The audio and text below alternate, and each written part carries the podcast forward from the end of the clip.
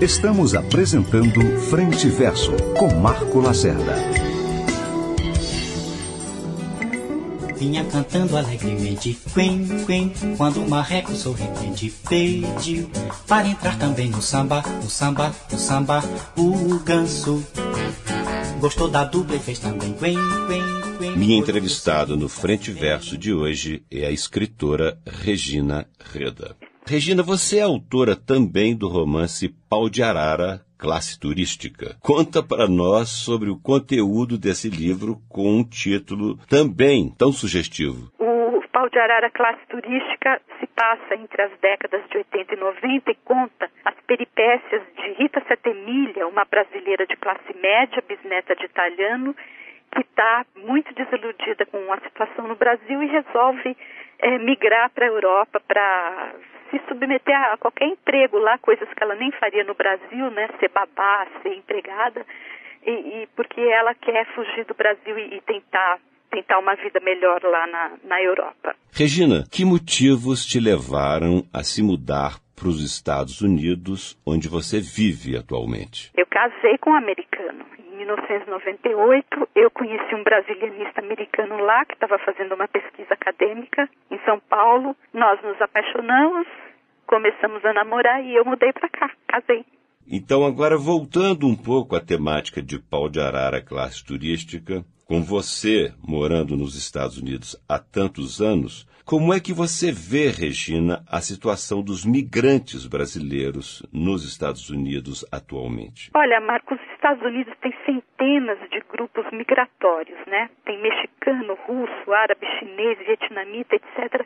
O grupo brasileiro é uma minoria muito pequena, é uma minoria mesmo entre os latinos. Eles se concentram principalmente em três regiões: a área de Miami, a área de Nova York e a área de Boston. E com a reconstrução de Nova Orleans, depois do furacão Katrina, muitos brasileiros foram para lá também, muitos de Minas Gerais, inclusive, trabalhar né, na reconstrução. E, e eu ouvi dizer que eles são muito queridos dos empregadores, que eles são estão entre os mais caprichosos ali, mais empenhados. E o que eu sei também é que houve uma onda de migração de brasileiros para os Estados Unidos de 1985 a, a 2005. Mas agora muita gente está voltando porque a crise econômica aqui está tá deixando, tá tornando a vida das pessoas um pouco difícil. E no Brasil está tendo uma aparente prosperidade, né? Que começou com o governo Fernando Henrique e está se acentuando no governo Lula. Então tem muito brasileiro voltando para o Brasil.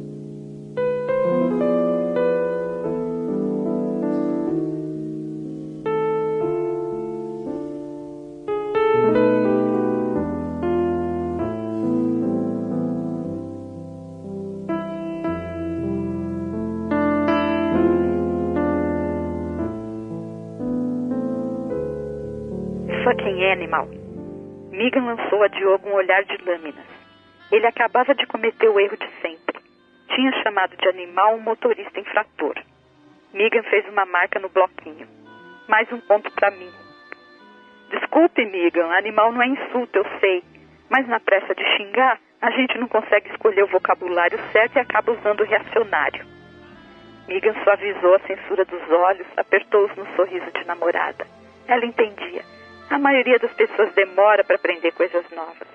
E Diogo ainda tinha de trabalhar dobrado, falar inglês e evitar a linguagem especista ao mesmo tempo. O infrator ultrapassou a direita, pulverizado nos pneus estridentes. Watch out, you stupid hog! gritou o brasileiro. Outro corte rápido dos olhos claros. Outro ponto a favor de Miga. Diogo desculpou-se. É a última vez, Rani, juro. Migan aceitou a desculpa num abraço lateral.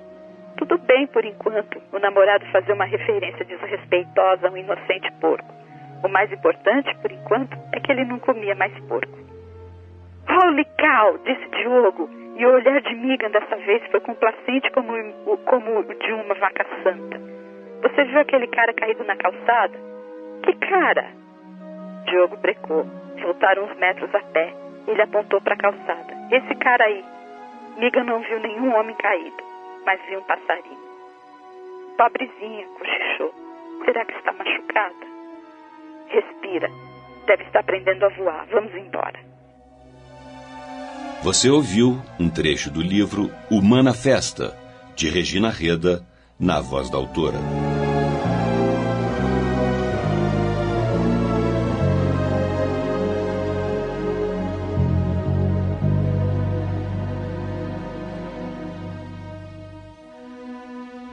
Regina, por favor, explica para os nossos ouvintes o significado da palavra veganismo e como você se tornou adepta desse movimento. Veganismo significa uma coisa muito simples: não usar animais.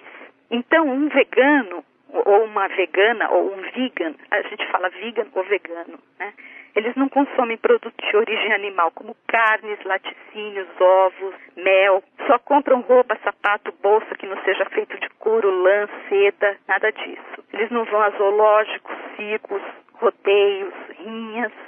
E quando eles precisam de remédio, eles tentam priorizar, né, na medida do possível, se estiver disponível, uma, uma medicina natural baseada em plantas e assim por diante. Eu me tornei vegana depois que eu vi, foi aqui nos Estados Unidos, foi no ano 2000, que eu vi na internet umas imagens explicando o que, que os animais passam nos lugares onde eles são explorados, né? Então, em circos, fazendas, matadouros, etc., laboratórios. Eu chorei, chorei. Isso foi numa tarde. Eu fiquei chorando, chorando. À noite, a minha alimentação foi todinha só baseada em planta.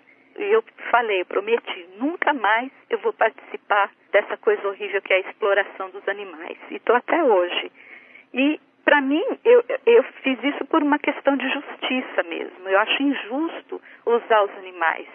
Imagina que a gente, os humanos matam coisa de torturam e matam, né? Coisa de centenas de bilhões de animais por ano só para comer, sendo que na verdade não precisa comer os animais. As pessoas comem porque gostam do sabor, né? Porque é, é, não é necessário comer produtos animais para ter saúde. Muito pelo contrário, até a American Dietetic Association e a Canadian Dietetic Association, que são dois organismos muito é, respeitados oficiais dos Estados Unidos do Canadá, já divulgaram que a, a dieta vegan é, ou vegana é saudável e o, o médicos americanos têm uma recomendação para apoiar as escolhas do, dos pacientes que forem vegans ou, ou que, que tiverem uma dieta baseada em plantas. Então, foi por isso. Seja como for, muita gente se sente confusa ou simplesmente não tem noção do que venham a ser direitos dos animais.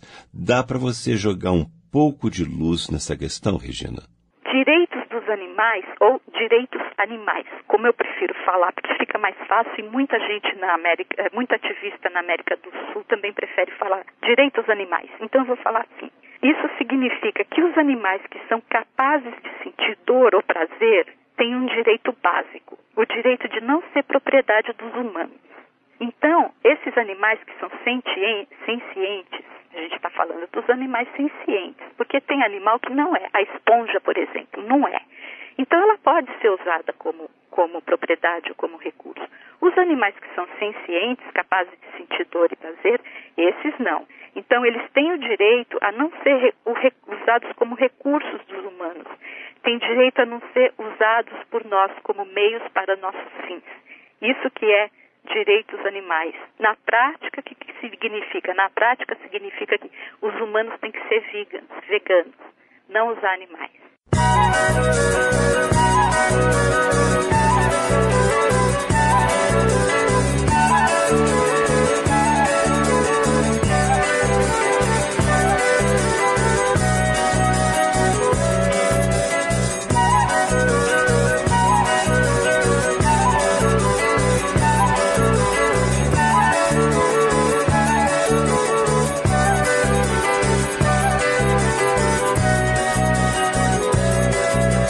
Pinta silvo, oi pinta roxo, merro irapuru.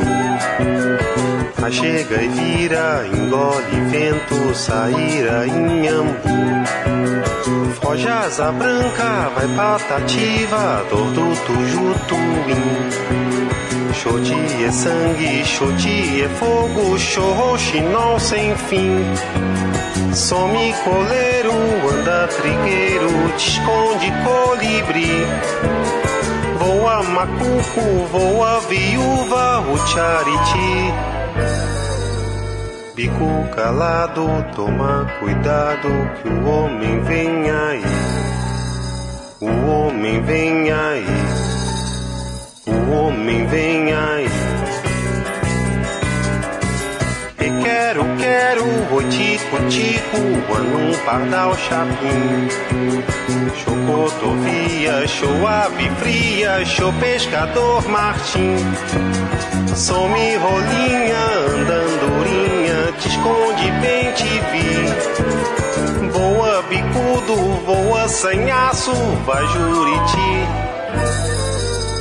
Fico calado, muito cuidado, que o homem vem aí. O homem vem aí. O homem vem aí.